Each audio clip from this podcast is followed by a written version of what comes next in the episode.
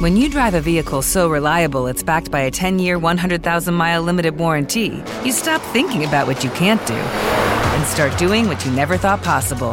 Visit your local Kia dealer today to see what you're capable of in a vehicle that inspires confidence around every corner. Kia, movement that inspires. Call eight hundred, three three three, four K I A for details. Always drive safely. Limited inventory available. Warranties include ten-year, one hundred thousand mile powertrawn and five-year, sixty thousand mile basic. Warranties are limited. See retailer for details. Hello, it is Ryan, and we could all use an extra bright spot in our day, couldn't we? Just to make up for things like sitting in traffic, doing the dishes, counting your steps, you know, all the mundane stuff. That is why I'm such a big fan of Chumba Casino. Chumba Casino has all your favorite social casino-style games that you can play for free anytime, anywhere with daily bonuses. That should brighten your day a little. Actually, a lot. So sign up now at chumba casino dot com. That's chumba casino dot com. No purchase necessary. V G W Group. Void where prohibited by law. See terms and conditions. eighteen plus. Blog Talk Radio. Hello and welcome to Psychic Teachers. I'm your host, Samantha Faye. Deb Bowen is still out celebrating the Thanksgiving holiday, so I have our lovely friend Joel with us this evening. Hello, Joel. Hi, Samantha. Thanks for having me. Thanks for being on with me. I'm so grateful to you, and I'm so looking forward to discussing... Disgusting. That's nice, isn't it? Discussing our disgusting. topic, which is the pain. And so we're going to be talking about how um, pain, especially physical pain, can often be a source of enlightenment and breakthroughs for us. If you are new to the show, I just want to say welcome. Thank you for finding us. We're happy to have you with us. Um, if you're returning to the show, just want to say welcome back. Um, when I was celebrating the Thanksgiving holiday this weekend, I really did keep all of you in mind um, around my dinner table, just sending you all prayers and loving thoughts and just gratitude, because I just really love the family of listeners that we've created on this show, and it just I'm just honored to be a part of it with all of you. Um, as you all know, those of you who are Um, listeners to the show, we do a crystal of the week um, where I just kind of introduce a crystal and talk about how it relates to our topic. Um, and Joel and I were talking about what crystal we should do for tonight's show on the gift of pain, and I kind of had a hard time because there's so many different um, crystals that are associated with helping with pain. There's um, a really good reference book I'd like to recommend by Judy Hall called Crystal Prescriptions. And in that book, you can just look up, um, you know, by an alphabetical index, your physical pain, and then she will direct you to a recommended crystal or crystals for that pain. So that's much more specific. But one of the crystals I wanted to discuss tonight is called Bloodstone. I believe I may have mentioned it on a prior episode. Um So forgive me if any of this is repetitive, but bloodstone is a very easily found um, crystal. It is green quartz that is flecked with red and sometimes yellow jasper. Um, it is a powerful healer. Bloodstone is believed to have mystical and magical properties. It um, is said to confer the ability to banish evil and negativity and to direct spiritual energies. Um It stimulates dreaming and is a powerful revitalizer of energy. It even says that it can revitalize the mind if you are mentally exhausted.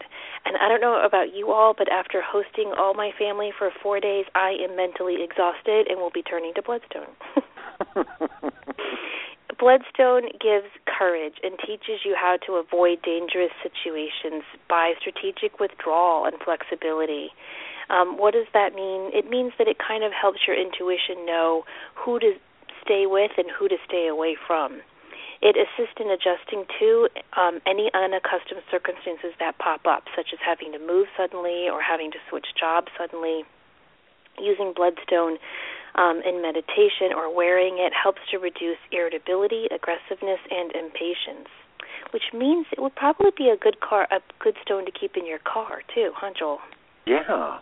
Um, in terms of physical healing, bloodstone is known as an energy cleanser and an immune stimulator for acute infections. It stimulates the flow of lymph and the meta- metabolic processes. It revitalizes and re-energizes when the body and the mind are exhausted. It purifies the blood, detoxifies the liver, intestines, kidneys, spleen, and bladder. It benefits blood-rich organs, regulates and supports blood flow, and aids the circulation. So as you can see, it does a lot with blood flow um, issues because it is called Bloodstone. So I also would like to just recommend um, carnelian. Whenever I'm feeling out of sorts, um, I will often turn to carnelian because it's such a general um, and powerful cleanser and healer. Um, I also would like to recommend blue kyanite. Um, whenever, most nights, I just will meditate with my blue kyanite blade. Um, so those are two other stones I'd like to recommend. Do you have any that you want to throw out there for physical healing? No, those are good. I like the um, the carnelian. That is that's a good addition. Okay, good.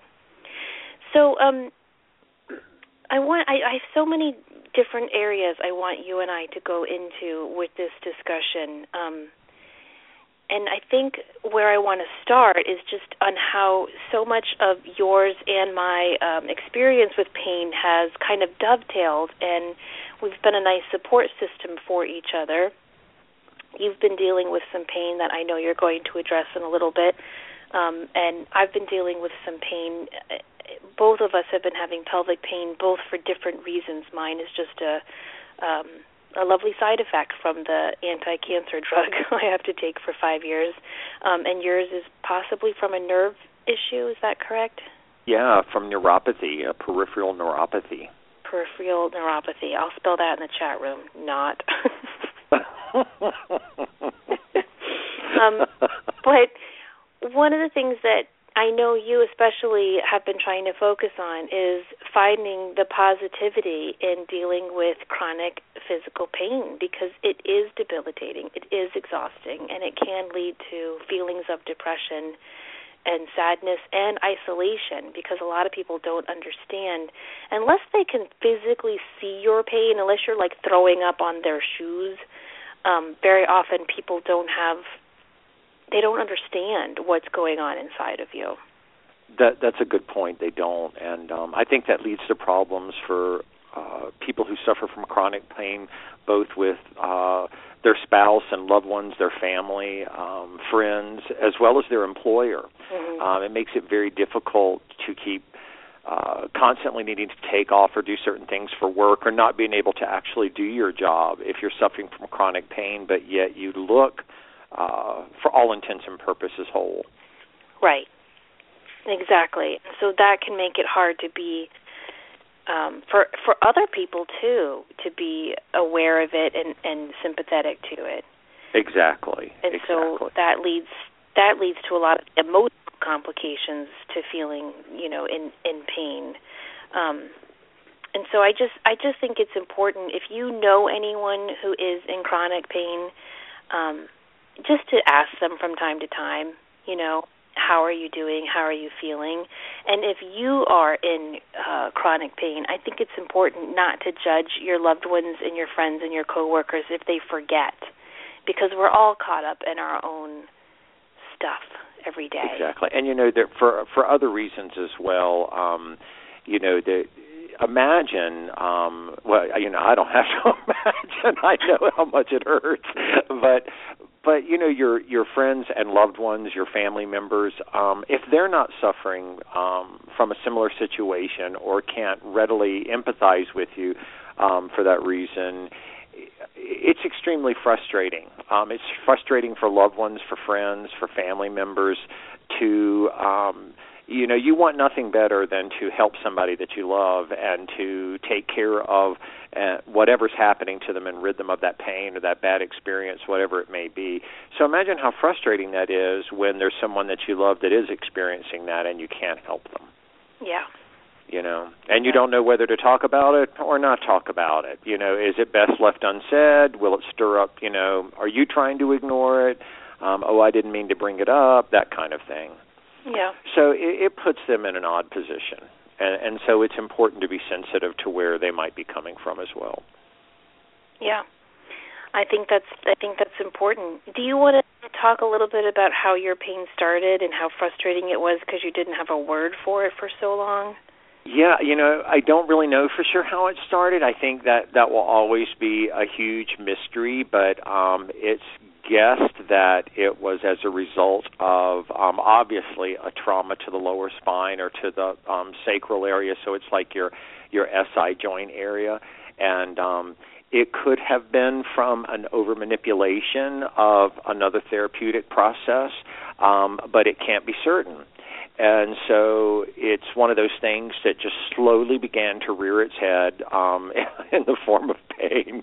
Um, and, and you know, without knowing, um, you continue to do the things that you've always done. So you may, you know, go to a chiropractor or do some particular type of exercise or something like that.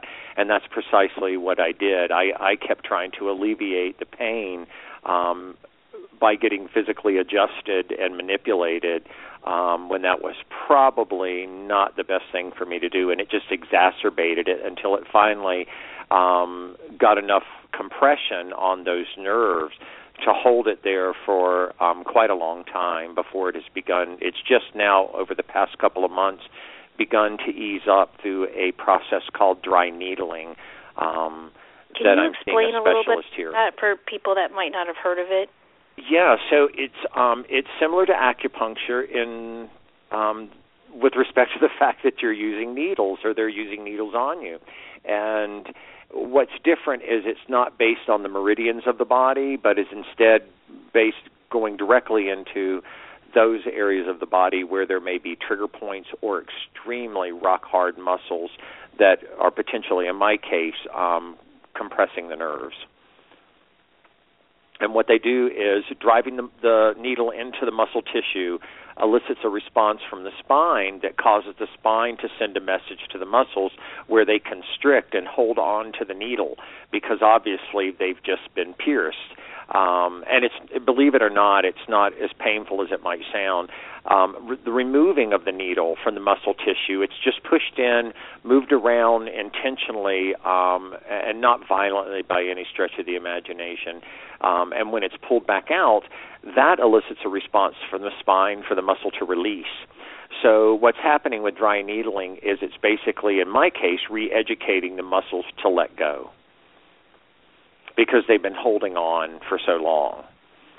Wow. You know, from what I understand, after um, after there's damage to a particular area in the body, the muscles will actually form up like a shield and become very protective, especially in lower back areas.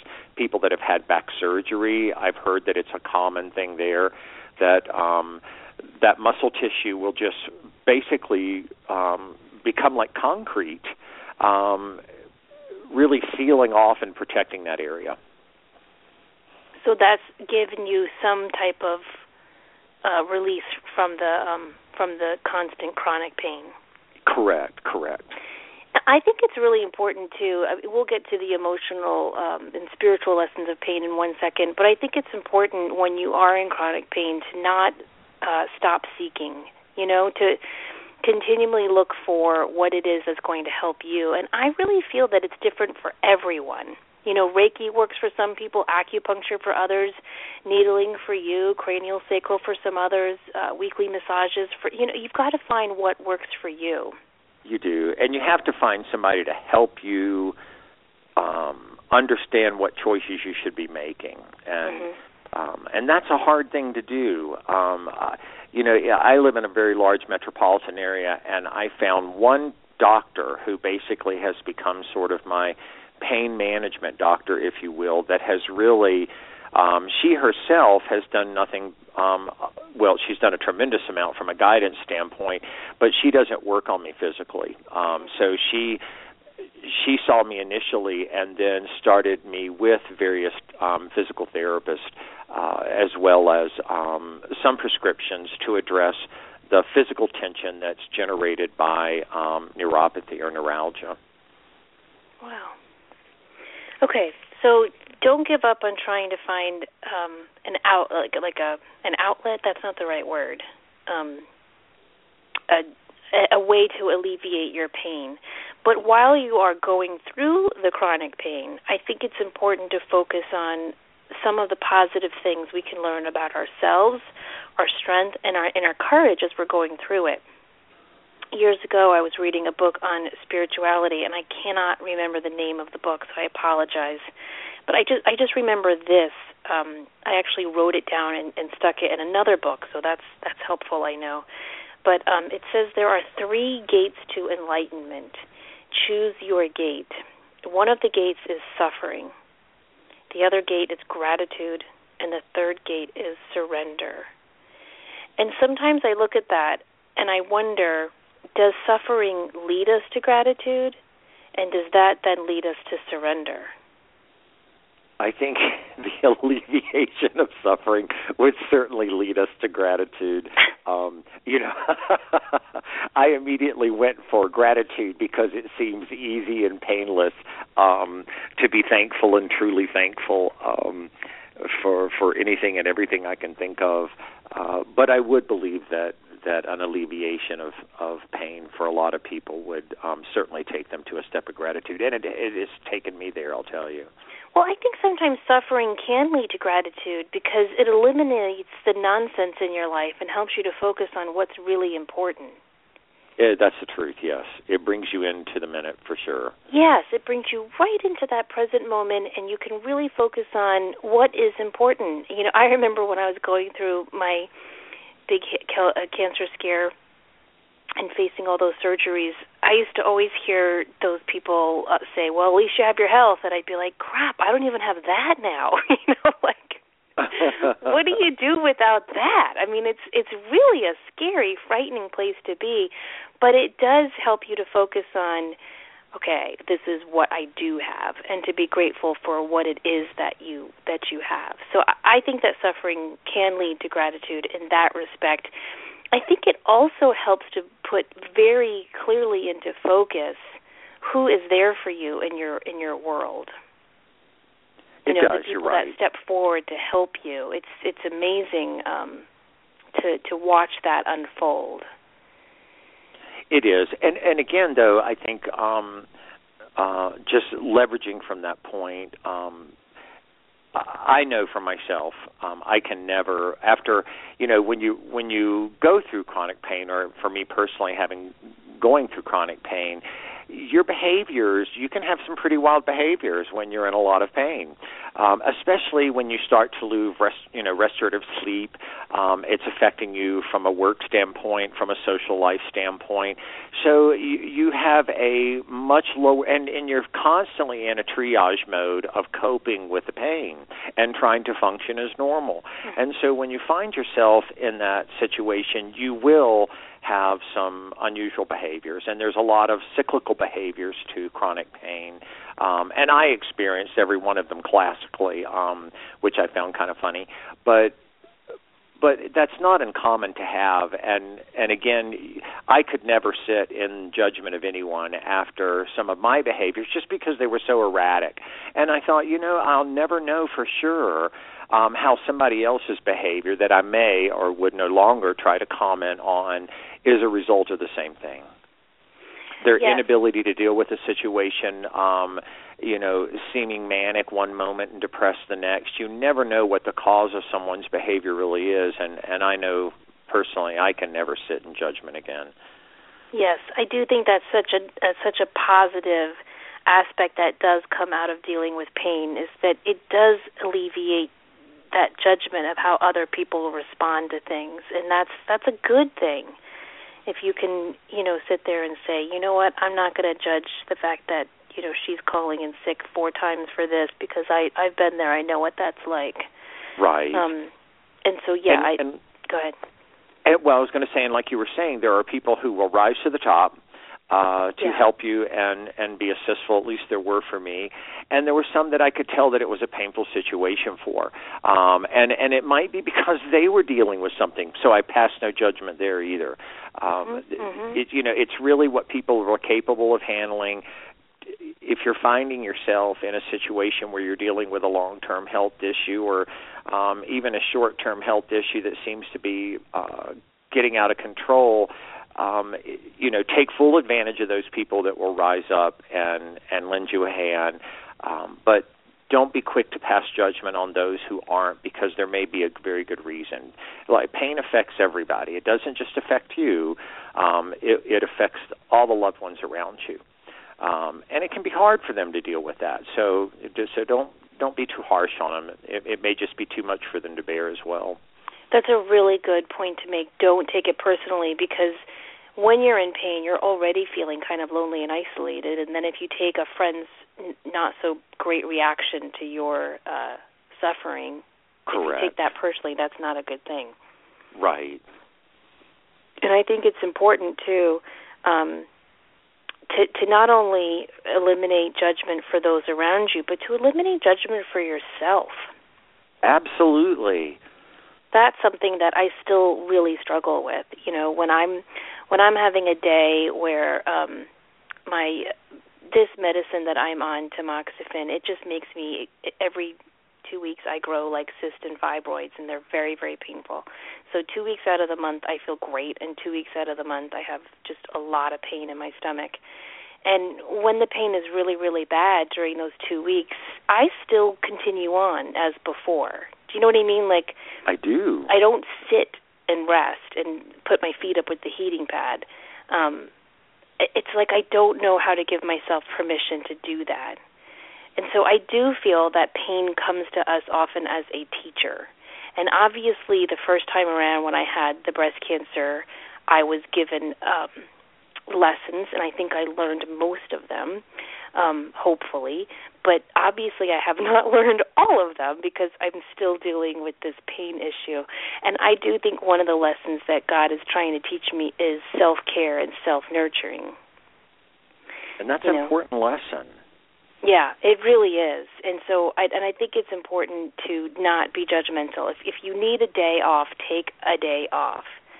And that's something that, like I said, I'm struggling with, but I'm trying to, to work through it. Um, I just I want to read a quote and just and just have you respond to it. This is from C S. Lewis. I I often turn to his writings when I'm feeling a little lost in any area of my life. Um, he says, God whispers to us in our pleasures, speaks to us in our consciousness, consciousness, but shouts in our pain. It is his megaphone to rouse a deaf world. And I do think that there's some truth to that. You know, I do feel that God, our higher power, however you want to term that, is always talking to us. But when we're dealing with pain, that's when I feel God is shouting at us, that there's some type of message that we're not getting. And a lot of people believe, um, especially um, there's a great book I want to recommend called Love Medicine and Miracles, uh-huh. um, by a surgeon named Bernie Siegel. Uh, it, that book helped me a lot. I've read it three times now. Um, but he says in there that um, if you look at your pain, whatever it is, whether it's um, cancer, a gallbladder attack, a heart attack, whatever, he said go back three to five years before the point of pain, and you will find a trauma. He said every single time. And he said it takes about five years, three to five years, for a trauma to work its way through the different energetic levels to get into that physical uh, area. And I just found that so fascinating. And he had all these different case studies, and he would find the trauma within three to five years of the onset of the physical pain. And five years, almost to the date of my breast cancer, was my husband's shooting when he was injured in the line of duty. Um, so I find I just find that fascinating. So traumas, whether they are emotional, psychological, or physical, uh, they do end up needing to be dealt with um, on so many levels throughout our energetic bodies. And in that book, Love, Medicine, and Miracles, he does talk about how don't judge yourself for the pain. Um, as a metaphysical person, that was really important for me to hear because I grew up reading um, You Can Heal Your Life. And right. I constantly reference her work to look at, you know, what is the emotional cause behind any physical pain I have. And somehow I take that on as blame. You know, like if you look up breast cancer, for example, it will say like need need to need to love yourself more, Correct. Um, and need to stop, like, over-mothering. And God knows I over-mother everyone. Like, I think that's why I have four pets and counting and, you know, constantly coddling my kids. And so I looked at that and kind of took some blame on, you know. And I don't think that's good either. That's not the point of pain. It's not good, and I found myself in that same exact situation. So as I would be in some of my most agonizing moments, I would do the same thing. I would start thinking, okay, what have I done? Why am I so out of balance? Where did I go wrong with this? Um, what am I holding on to? Why am I all my muscles so tense? I, I was doing the very same thing, and I had to stop a minute and start looking at it from a different approach for me personally. And the reason being is because it did feel so negative. It did feel so punishing, um, and and I think at that point um, it, it was counterproductive altogether. When you're, you know, obviously anybody who's in chronic pain, the last thing you want to do is beat yourself up.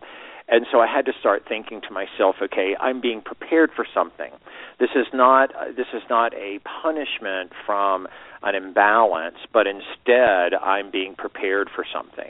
And so I, you know, and that, and that was the only way I could process it, was that um, it was a preparation experience for either the next phase I have to go through or deal with, but it was it was that felt more comfortable than constantly looking back at what did I miss or what did I do wrong. Mm-hmm.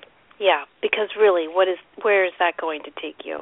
Correct. Now, I will add that, um, you know, as as part of chronic pain, one of the big steps for me was to go through that. There was a, a big epiphany and a lot of benefit of going through that emotional evaluation. Uh, of looking back into my past at those areas where I neglected myself emotionally uh, and physically, and and go through that experience. And I did benefit from the journey, but to keep going back and looking at it for a, an answer of stopping the pain right now is what became uh, a little counterproductive for me.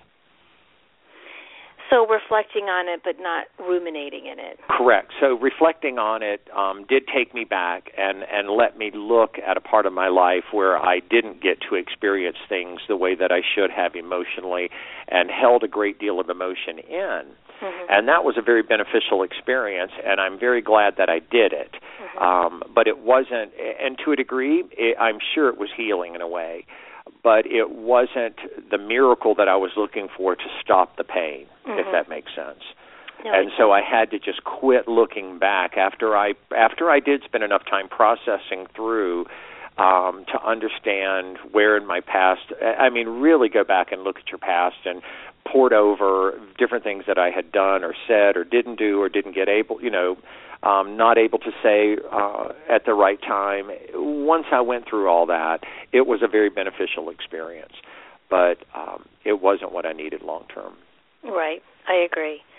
So look at possibly the emotional background to the pain, but don't don't sit in judgment or self blame with that. Exactly. Don't dwell on it. You There's, know, look back and heal from the experiences and recognize. Um, you know, where you may have not gotten to express yourself completely emotionally. Mm-hmm. Um, but don't dwell on it. It's not serving you a lot of purpose beyond that. Yeah, well said. There's, you know, a lot of um, metaphysical and spiritual people will say that all physical pain is caused from repressed emotions. And I do think that there's some truth in that. Um, you know, I've mentioned before that there's um, a couple of negative people in my family. And my sister and I always laugh and joke that they never get sick, ever. And my sister and I are, oh, we, we try so hard to be nice, and we try so hard to be giving and to volunteer and to be spiritual and all of that. And, you know, we're the ones that are like plucked down with these with these big physical things. And some of the not-so-nice people in our family who are very self-focused, they just breeze through life without a pain in the world. And we were saying it's because they yell and scream and get it all out, and we're sitting there going, "Oh no, no, you go ahead. You you take you take that parking space. No, no, you go before me. Sure, you can cut in line. You know, because we're trying so hard to be nice, and yet um, that's not realistic. Nor is it.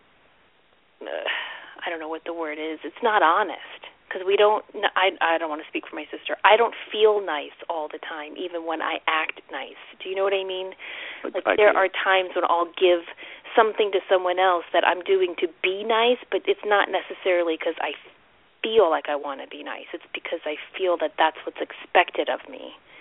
Right. And um, that could be a repressed emotion. And I and I also think, too, the, that some people who have some pain and, and physical issues um, are very focused on being liked by others. Like, for me, it's very important that people like me. And if someone doesn't like me, I, I really take that I, I take that the hard way. And I'll tell you, I bet most people listening to this are going, well, yeah, isn't everyone like that? No. My husband could give two you-know-whats if you like him or not. He doesn't care. My mom's the same way. They do not care if you like them or not. They just put it out there, and if you like it, great, and if you don't, you can go you-know-where. And a part of me kind of admires that because I don't have an ounce of that. I'm like, do you like me? Do, should I, you know, should I do this instead? Should I dance? Should I, you know, it's like, what do I do? Exactly. So I think that's a part of um, the issue, too, with dealing with with pain is to look at yourself and look at, you know, what are you giving out to the world and what are you repressing from yourself?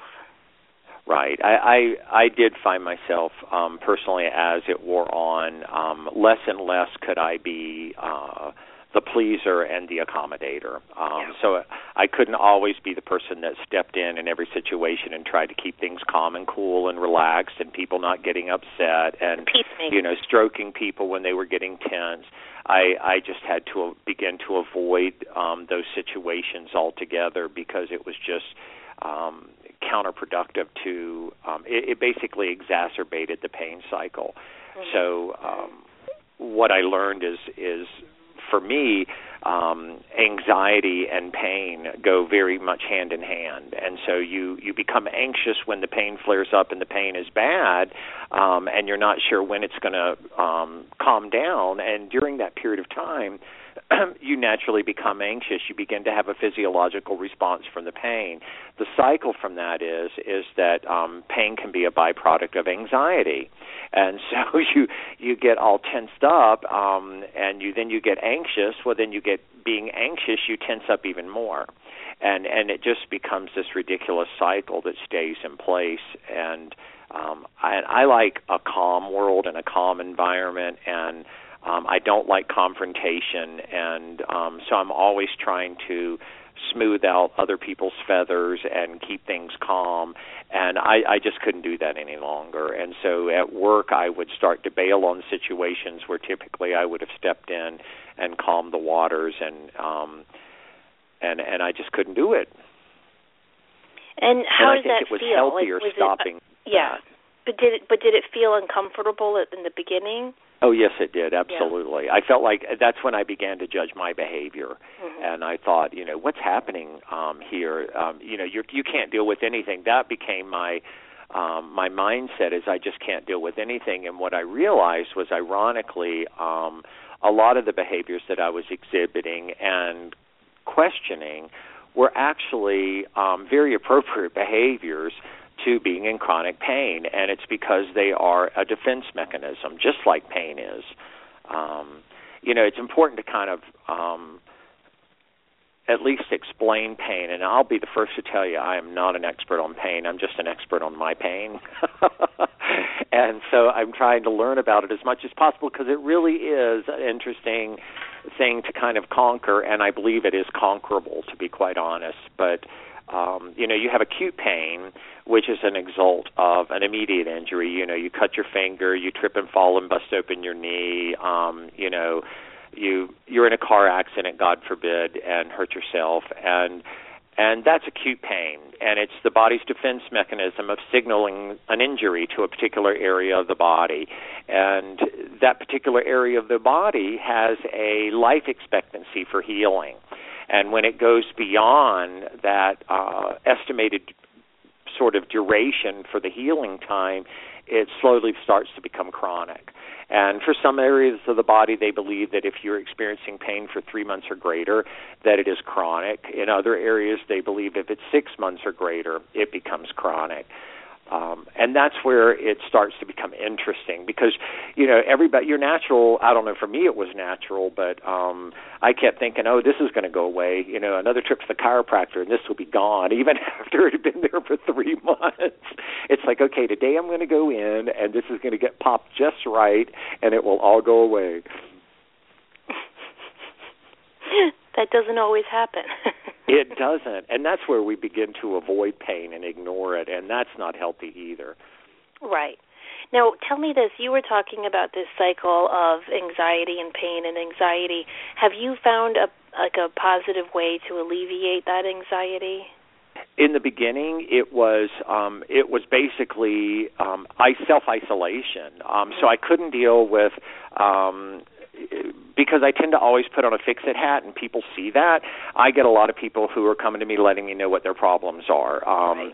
And so I couldn't, I realized I could no longer um, deal with that. So a lot of it was self-isolation. And that allowed me to just dwell on me. And if I read, or believe it or not, just flipped on the television and watched a documentary or something, it would slowly begin to take my mind off the pain and I could relax enough that that it would be starting to become beneficial, and I was doing something that really was beneficial um, because it was allowing me to relax. Um, you know, the work environment can become very stressful, and so can certain relationships and friendships, um, especially if they're very codependent. Um, they can become very stressful. Mm-hmm. You know, I'd have coworkers who all they'd want to do is gossip and talk about the last crisis that just happened with their boss or my boss or somebody's boss, And and I could feel myself tensing up just in the mere conversation. Um, so I, I, that was what I began doing. Um, cognitive behavioral therapy has become a big um, tool for dealing with chronic pain and dealing with the cycles of pain and helping people begin to sort of contain their pain. And mm-hmm. when I'm saying the word contain, I mean to really um, manage it. Mm-hmm. So that they're no longer um, having an anxiety about, oh, how do I feel right this moment, and doing a full body scan to see if they feel anything, or waking up to that sensation of, of okay, do I feel better than yesterday or worse than yesterday, and how do I feel right now? And all of that is a byproduct of chronic pain, that sort of hypervigilance of turning inward and constantly checking on yourself. And the thought is through cognitive behavioral therapy that you'll begin to manage and just live in the moment. And if you feel a little pain flare up, you'll do some breathing exercises, but you'll have a way sort of in your toolbox, if you will, to manage the pain and start to get out of that cycle of anxiety and pain and anxiety and pain and depression and inactivity. Uh, there's a whole sundial, if you will, Um, that just keeps spinning for a lot of folks who are living in that cycle. You know, and I, I do think that pain is a message for us to um, to slow down, to take care of ourselves, to unplug a little bit. And it's funny because, as I was saying before, I tend to ignore those messages and just keep on keeping on. Mm-hmm. And when I do, things will just kind of explode around me. You know, like I'll be, I'll sit down at my desk to get through my emails, and my computer will say, can't connect to the wireless ri- router. And I'm looking at the wireless router. It's on. It's, con- you know, I'm like, right. Okay, I think my guides are telling me to just, you know, unplug right now. And that's so hard to do, but that's, That's one way. You mentioned cognitive behavior therapy. I think also, you know, seeing a therapist and talking about it to someone um, is so important too. I, I would say, yeah, and that was something I did. Um, I my pain really started, I think I want to say it was around August of last year, and it mm-hmm. took me from August to January to finally get properly diagnosed, mm-hmm. um, and prior to that, um, I was just living with the pain and couldn't figure it out. So in that length of time, you know, a lot of stress builds up and a lot of frustration. And, you know, what I realized is, and again, friends and family are wonderful, and if if they're there to help you, that is fantastic, but you can't pass, pass judgment on them if they're not, because it is a very personal issue, and it affects them just like it affects you. I mean, they're watching you hurt, yeah. and that's very hard, and yeah. some people can't handle that, and that's yeah. okay, but right. that's why it's good to have a therapist to talk to. and to also go back and share with them, if you haven't begun a process of uh, checking back on yourself emotionally over a period of time to see um, where you may have shorted yourself um, or you had gotten shorted in the process, that there's somebody there to work through some of that with you. Mm-hmm. And just as we were saying before that you've defined which modality works for you, whether it's acupuncture or needling or um, you know, cranial sacral, you might have to go through a couple of therapists before you find the one for you. You bet. So don't give up, you know, the first time. But I do think it's very healing, especially for us givers, um, to give that hour to ourselves once a week, once a month, twice a month, whatever you can afford. Um, exactly. And there are a lot of therapists who will work on a sliding pay scale with you. If you do not have insurance, you just have to call and ask. And sometimes if you call a therapist and ask and they say, you know, no, I don't do that, usually they'll recommend someone who does. So don't let the price necessarily hinder your search. Um, I wanted to just pause for a minute, if I could, to mention that we are sponsored by Aud- Audible Books tonight. Um, they do have um, Bernie Siegel's book on Their, or in their library, Love Medicine and Miracles, Lessons Learned from Self-Healing from a Surgeon's Experience with Exceptional Patients. Again, that's by Bernie Siegel. I cannot recommend this book enough for anyone dealing with, with the trauma of pain and trying to learn from it. Um, you can find that at audible dot com. If you go to audibletrial.com backslash psychic teachers, all one word, you will get a free one-month trial of Audible. Um, and as I've said before, it's just a wonderful service. They give you the book. If you don't, if you if you download the book to your phone or your iPod or whatever mobile device you have, your computer, and you don't like it, just email them, and you can pick another book without any um, cost inhibitive being applied to your account at all. So you can always switch out a book if you don't like it at any time for any reason. So I recommend that you all try it. It's a wonderful way, especially in this winter that we're heading into. It's a, it's just a wonderful way to get through the sometimes the drudgery of commuting, housework, exercise. Um, so audibletrial.com backslash psychic teachers. We're also sponsored by Peaches Gifts, and um, if you go to her website, it says fifty percent off every item. So how's wow. that for a Black Friday sale that's lasting longer than one day?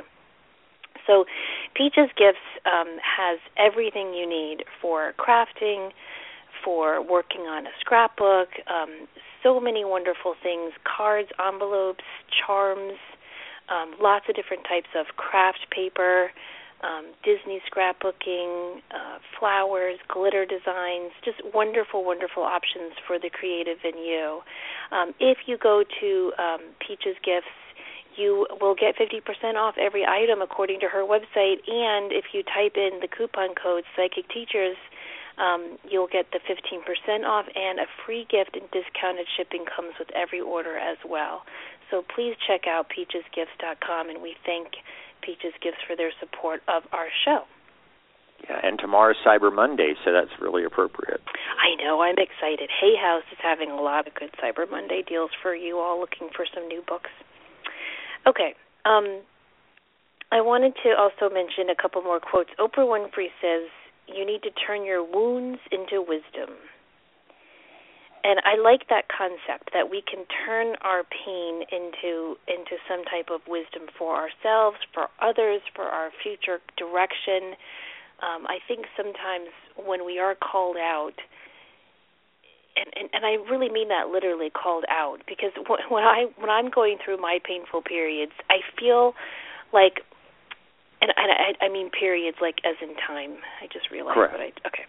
When I'm going through those period, those painful times, I feel like I'm running the Boston Marathon and I've tripped and sprained my ankle and everyone else is running past me. Do you know what I mean? Like I do, yeah. I feel like I'm being called out of the game of life, and it can feel very isolating. But I do believe that we can take those those times that we're called out and we can turn them into periods of inner reflection, and that can turn into some wonderful wisdom for us.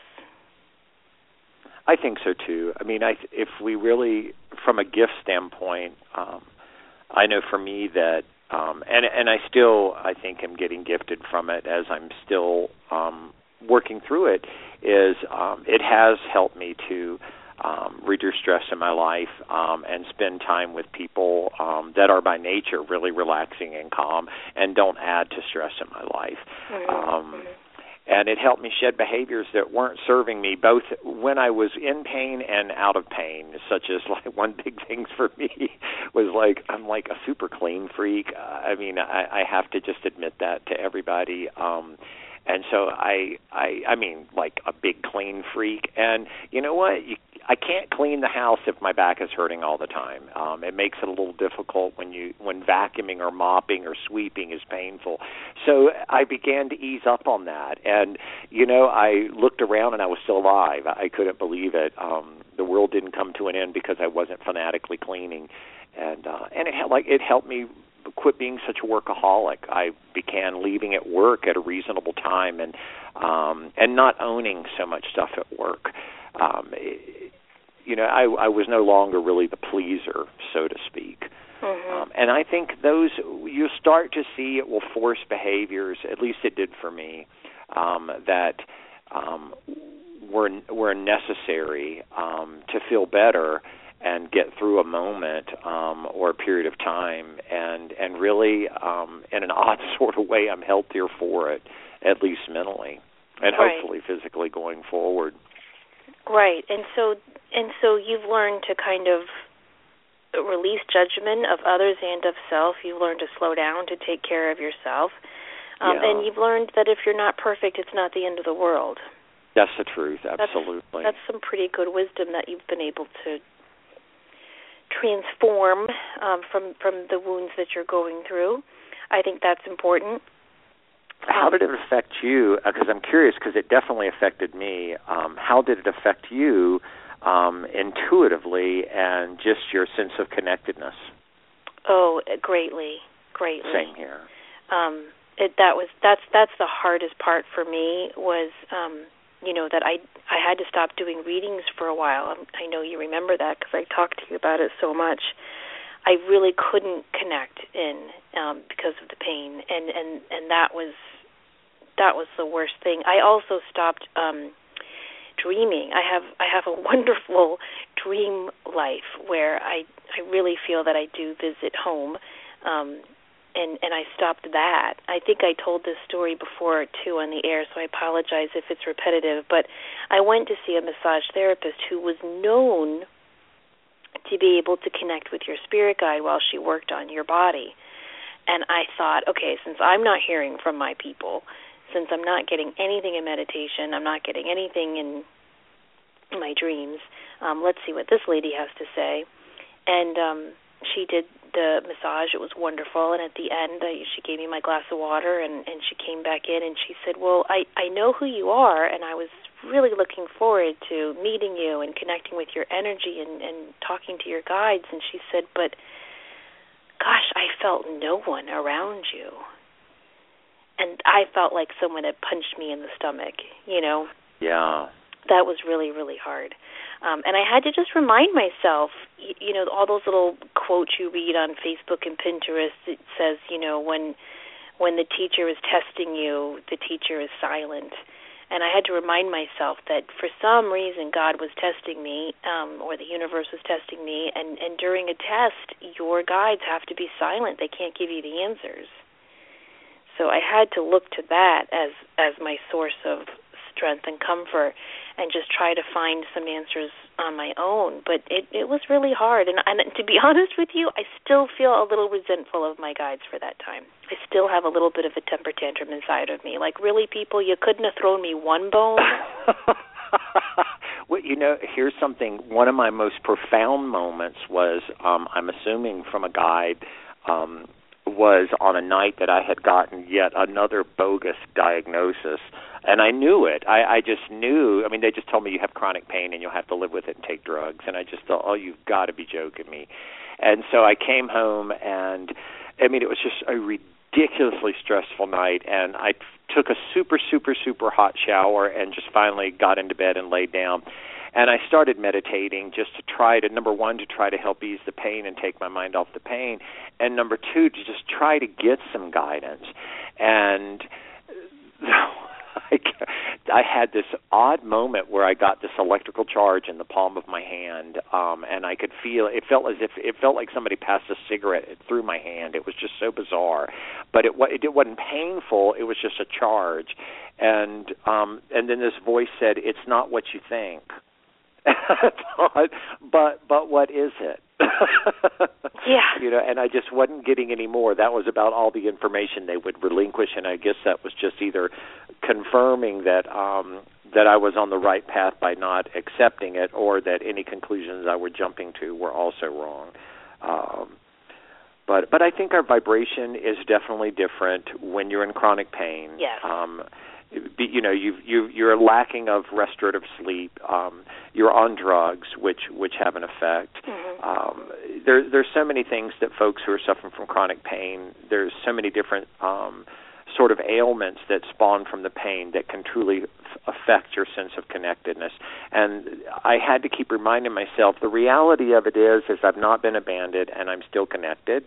It's just I'm not vibrating at a level to sense it or feel it.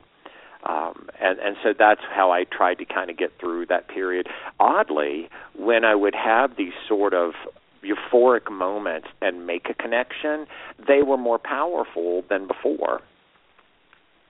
And I don't know if that's because I had gone so long without having them. Yes, yeah, so um, you were grateful for them when they did. Oh, gosh, yeah. It yeah. was like a day at the beach. I mean, it was just all of a sudden, kabam, and I couldn't stop talking about it. It would be like the first time you ever had that sort of intuitive moment. Yeah, I think that's true, too, that we don't – I don't think you and I ever take that for granted. Um, but I do know that I had come to – rely on that sense of connection. Sure. And it brought me a lot of comfort in my life, just feeling like I had this team around me that was guiding and supporting me and helping me stay on path. And when I didn't feel that, um, it was probably one of the scariest feelings I've ever had. Yeah, it tests your faith. Yeah, it really, it, it really, really does. It does test your faith in your belief system. Um, it's it's funny. Um, you've got to also remember, um, you know, or at least I had to, and I keep saying you only because I want to be um, hopeful that this is helping somebody, but mm-hmm. um, I know for me it's, for the particular type of nerve compression that I had, it brought on an anxiety, um, and so and caused every muscle in my body to be completely rigid. So the best analogy I can give, which is the one that was given to me, is that every waking moment my body was bracing for a train wreck when all I might be doing was sitting down to watch television. And so, you know, when you're in that state of mind, it's like an uphill battle to try to get into a, a meditative state. And I had used to be able to just meditate by, you know, shutting my eyes and sh- tuning things out, and I could get there pretty quickly. And I had to basically re-educate myself to meditate using guided imagery C Ds um, or, or something off YouTube to kind of get back there mm-hmm. um, because I couldn't get there on my own. No, I personally I couldn't. couldn't. I couldn't either. I, I found what helped me a lot was just positive um, escapes. Yeah. So rather than reading, like, spirituality books and nonfiction and something to grow my brain, I, I would just read fun fiction. Um, I watched movies. I talked to my friends. I, you know, went out and got my nails done. I had lunches. I took a yoga class. You know, like, I, just things that helped me to escape from the thinking about the pain or worrying. You know, for me, I had so many um, procedures. Like, you know, I had two biopsies and three surgeries, you know, it was just a lot, and just worrying about the results of all of that and the recuperating and blah, blah, blah. Um, and then just the anxiety constantly um, that, that you live even after you go through something like that. I mean, sure. I, the worst, I think, uh, what's what do I what's word do I inheritance? I don't know. The worst residue of of my pain was and is. Um, hearing about people who had cancer and then it comes back. Right. And that's where so much of my anxiety um, you know, stands in. And and it's funny because I'll just try to tell my doctor this, like, because he'll say, like, well, how are you doing? And I'll say, well, I'm fine. I still have the pelvic pain. And, you know, and, and he wants to give me a hysterectomy because that'll stop it. And I don't want to have a hysterectomy. And then he wants to give me Xanax because that'll stop any anxiety about the cancer coming back. And I don't want to take, you know what I mean? It's like the yeah, way Western medicine deals with things is to numb it out or cut it out. Exactly, exactly. And I don't want to numb it out. I want to feel my feelings, whether they are good or bad. I think that is the key to health, is to just feel your feelings. Yeah, and they and they really say um, that one of the best ways to address and to heal from chronic pain is to, it requires a change of behavior, which is hard in any situation, to start changing your behaviors. It forces what you won't change, believe me. But, um, you know, you do have to change your diet, um, exercise, breathing, um, behavioral therapy. Uh, there's a lot of things that you will need, or I will certainly um, have pulled in and will continue to pull in, but that are recommended for um, a positive address of uh, chronic pain. Mm-hmm. Mm-hmm. And don't, you know, again, for anybody listening, if you're feeling disconnected or if you're feeling like you've been abandoned, um, it, it really is just, unfortunately, a byproduct of the pain. And um, and you will get through that as you begin to manage some of the pain. So once I was able to manage the pain, I was able to start making an intuitive connection again um, and could have those conversations that I was so needing um and missing that seemed to be absent. And then all these amazing little synchronicities began to take place. So when they when it does come back, it comes back in a flood. Like, it's almost like they're dropping off all this mail you haven't read. Yeah, um, that's exactly right. Yeah, it's like, look what you've missed. Um, but, but don't give up hope um, if you're experiencing that. I think that's such an important message. Don't give up hope. And remember my favorite phrase, this too shall pass. Yeah, and it, it shall. Does. It does get better. Um, it, it just, you know, I think the thing that was most frustrating for me is that I was not anyone who had, I mean, I had a medicine cabinet that only had some aspirin and sometimes some, like, Tums in it, but that was the only thing that's ever been in my medicine cabinet. And suddenly I was I was you know going to see all these different doctors and getting these prescriptions that I would take for a while and then throw away, and it was just it was pretty stressful. And it will get better. You will have to go through a period um, of not expecting a miracle, which is what I was expecting. And I think the miracle really was kind of getting through it and going through the learning process in an odd sort of way. That is so important. I, I was kind of, um, like, arrogant about my health. I remember I'd go to the doctor, and they would say, like, are you on any medicine? And I would be like, nope. No, I'm not. Like, I was very, like, oddly proud of that. I remember, like, checking through the forms, any surgeries? No. Any allergies? Nope. I mean, I was just, it was such an Thank assumption you. I had um, about my health. And, yeah, then now when I go to the doctors and I have to check off all those boxes, I'm like, oh, great. So I, oh, I, I know. And, you know, the thing, uh, there, that arrogance, I mean, that does happen. And, you know, it, it's important. Chronic pain can come from something as simple as a car accident and stay with you for quite a long time, or anybody for that matter. Right. So um, so even though you maintain a program of wellness, um, it's important to be tolerant of the possibilities, I think. Yeah, yeah. And, you know, there's um, – I. was trying to find this one quote that I love, but I can't. Um, it, Rick Warren said it. It's something about how, you know, if, if God can make a diamond out of a charcoal, he can make something out of you and your pain.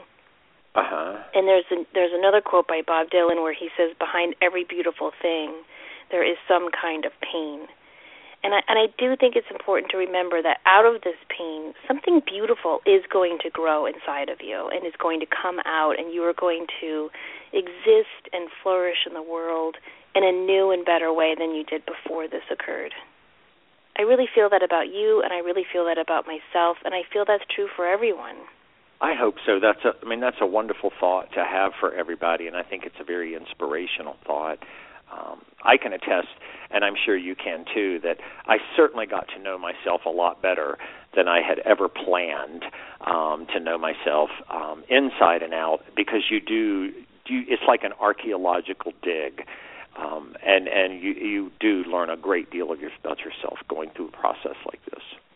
You do, and I think that's really important. And, I, and you know, like I said at the beginning of the show, those three gates to enlightenment, suffering, gratitude, and surrender. And I, I just think we could all spend this whole week meditating just on those concepts, because suffering can lead to gratitude, and gratitude can lead to surrender. Or we could just start with gratitude, bypass the suffering, right? Right. Well, you know, ironically, there um, is with regard to surrender, um, one of the the sort of uh, instructions of dealing with chronic pain is eventually they advise you to surrender to it, to meet it head on, mm-hmm. to quit avoiding it, to quit pretending that it isn't there, um, and recognize it. Right. Um, quit questioning so it, be, judging you, it. You can begin to address it. I th- I think that is such a really such such a good point. Joel, thank you so much for joining me for this show. I hope that you and I have inspired people who are dealing with pain or who have dealt with the trauma of pain or surgery, um, that there really is a purpose to everything, and that wisdom and beautiful inner growth really does occur um, from every bit of pain that we have to experience in this journey. I would agree. I absolutely agree, and I hope we've helped some folks too. Me too. I hope you all have a great week. As you go out into the world, please don't forget to be the light for everyone you meet, but especially for yourself, too. Thank you so much, everyone. We'll see you next week. Thank you. Thank you, Joel. Good night.